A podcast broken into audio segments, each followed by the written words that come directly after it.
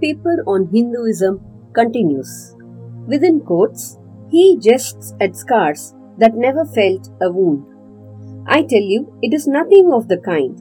If it is happiness to enjoy the consciousness of this small body, it must be greater happiness to enjoy the consciousness of two bodies, the measure of happiness increasing with the consciousness of an increasing number of bodies, the aim, the ultimate of happiness being reached when it will become a universal consciousness. Therefore, to gain this infinite universal individuality, this miserable little prison, individuality must go. Then alone can death cease when I am one with life. Then alone can misery cease when I am one with happiness itself. Then alone can all errors cease when I am one with knowledge itself. And this is the necessary scientific conclusion. Science has proved to me that physical individuality is a delusion, that really my body is one little continuously changing body in an unbroken ocean of matter. And Advaita, unity, is the necessary conclusion with my other counterpart, soul, is nothing but the finding of unity. As soon as science would reach perfect unity, it would stop from further progress because it would reach the goal. Thus, chemistry could not progress farther when it would discover one element out of which all others could be made. Physics would stop when it would be able to fulfill its services in discovering one energy of which all others are but manifestations, and the science of religion become perfect when it would discover Him who is the one life in a universe of death, Him who is the constant basis of an ever-changing world, one who is the only soul of which all souls are but delusive manifestations. Thus is it, through multiplicity and duality, that the ultimate unity is reached. Religion can go no farther. This is the goal of all science. All science is bound to come to this conclusion in the long run. Manifestation and not creation is the word of science today, and the Hindu is only glad that what he has been cherishing in his bosom for ages is going to be taught in more forcible language and with further light from the latest conclusions of science. Descend we now from the aspirations of philosophy to the religion of the ignorant. At the very outset, I may tell you that there is no polytheism in India. In every temple, if one stands by and listens, one will find the worshippers applying all the attributes of God, including omnipresence, to the images. It is not polytheism, nor would the name henotheism explain the situation. The rose, called by any other name, would smell as sweet. Names are not explanations. I remember, as a boy, hearing a Christian missionary preach to a crowd in India. Among other sweet things he was telling them was that if he gave a blow to their idol with his stick, what could it do? One of his hearers sharply answered, "If I abuse your God, what can he do? You would be punished," said the preacher, "when you die." "So, my idol will punish you when you die," retorted the Hindu. The tree is known by its fruits.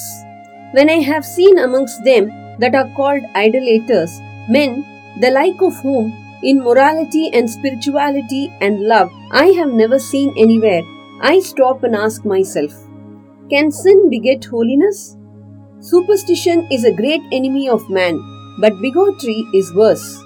Why does a Christian go to church? Why is the cross holy? Why is the face turned toward the sky in prayer? Why are there so many images in the Catholic Church? Why are there so many images in the minds of Protestants when they pray? My brethren, we can no more think about anything without a mental image than we can live without breathing. By the law of association, the material image calls up the mental idea and vice versa. This is why the Hindu uses an external symbol when he worships. He will tell you it helps to keep his mind fixed on the being to whom he prays. He knows as well as you do that the image is not God, is not omnipresent. After all, how much does omnipresence mean to almost the whole world? It stands merely as a word, a symbol. Has God superficial area? If not, when we repeat that word omnipresent, we think of the extended sky or of space, that is all. As we find that somehow or other, by the laws of our mental constitution, we have to associate our ideas of infinity with the image of the blue sky or of the sea. So we naturally connect our idea of holiness with the image of a church, a mosque or a cross.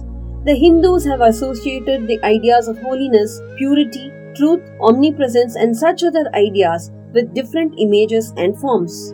But with this difference, that while some people devote their whole lives to their idol of a church and never rise higher, because with them, religion means an intellectual assent to certain doctrines and doing good to their fellows, the whole religion of the Hindu is centered in realization. Man is to become divine by realizing the divine. Idols or temples or churches or books are only the supports, the helps of his spiritual childhood. But on and on, he must progress. He must not stop anywhere. External worship, material worship, say the scriptures, is the lowest stage, struggling to rise high. Mental prayer is the next stage, but the highest stage is when the Lord has been realized. Mark, the same earnest man who is kneeling before the idol tells you, him the sun cannot express, nor the moon, nor the stars. The lightning cannot express him, nor what we speak of as fire. Through him they shine. But he does not abuse anyone's idol or call its worship sin. He recognizes in it a necessary stage of life. The child is father of the man. Would it be right for an old man to say that childhood is a sin or youth a sin? If a man can realize his divine nature with the help of an image, would it be right to call that a sin? Nor, even when he has passed that stage, should he call it an error.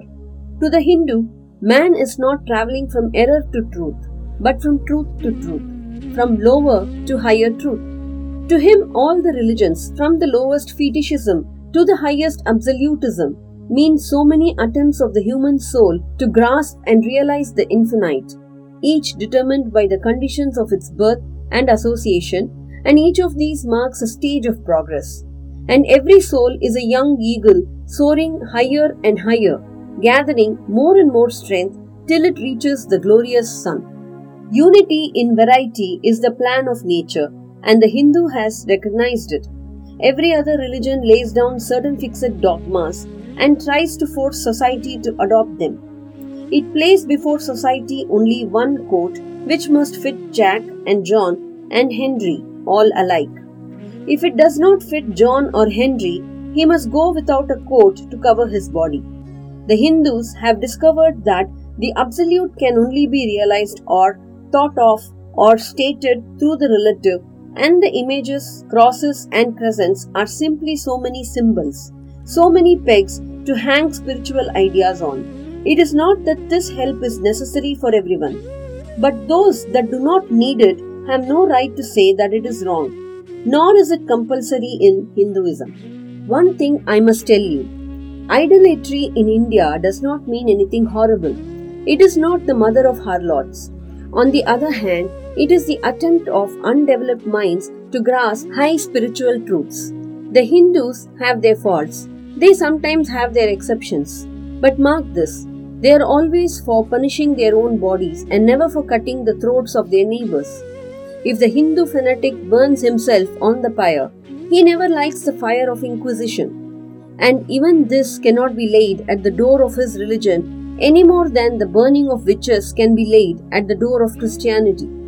To the Hindu then, the whole world of religions is only a travelling, a coming up of different men and women through various conditions and circumstances to the same goal.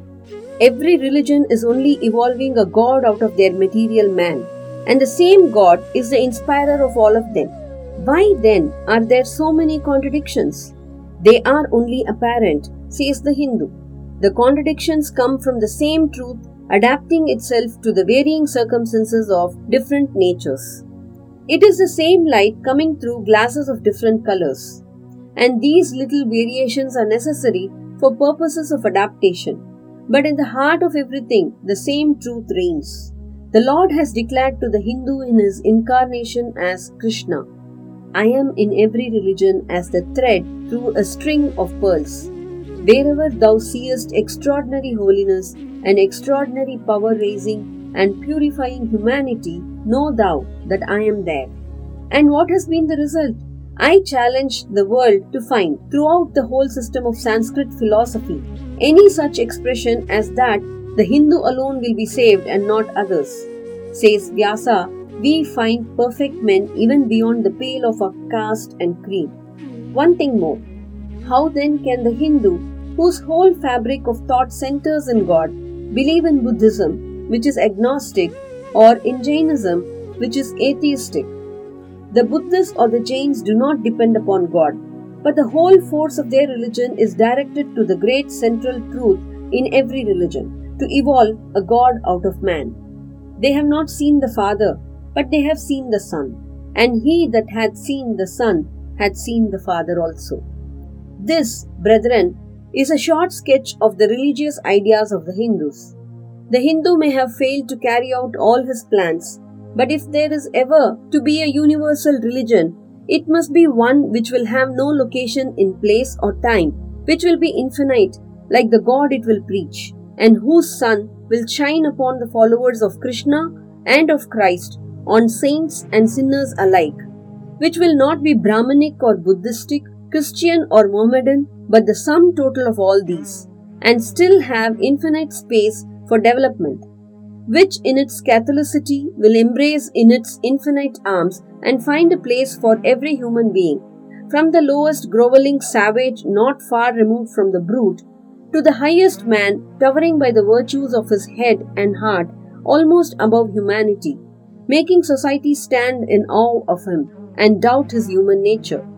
It will be a religion which will have no place for persecution or intolerance in its polity, which will recognize divinity in every man and woman, and whose whole scope, whose whole force will be centered in aiding humanity to realize its own true divine nature. Offer such a religion, and all the nations will follow you. Ashoka's council was a council of the Buddhist faith. Akbar's, though more to the purpose, was only a parlor meeting. It was reserved for America to proclaim to all quarters of the globe that the Lord is in every religion. May he who is the Brahman of the Hindus, the Ahura Mazda of the Zoroastrians, the Buddha of the Buddhists, the Jehovah of the Jews, the Father in heaven of the Christians, give strength to you to carry out your noble idea. The star rose in the east. It travelled steadily towards the west, sometimes dimmed and sometimes effulgent, till it made a circuit of the world. And now it is again rising on the very horizon of the east, the borders of the Sanpo, a thousandfold more effulgent than it was ever before. For the listeners, Sanpo is a Tibetan name for the Brahmaputra river. Hail Colombia, motherland of liberty! It has been given to thee, who never dipped her hand in her neighbor's blood, who never found out that the shortest way of becoming rich was by robbing one's neighbors. It has been given to thee, to march in the vanguard of civilization with the flag of harmony. The paper on Hinduism ends. More follows in the next episodes.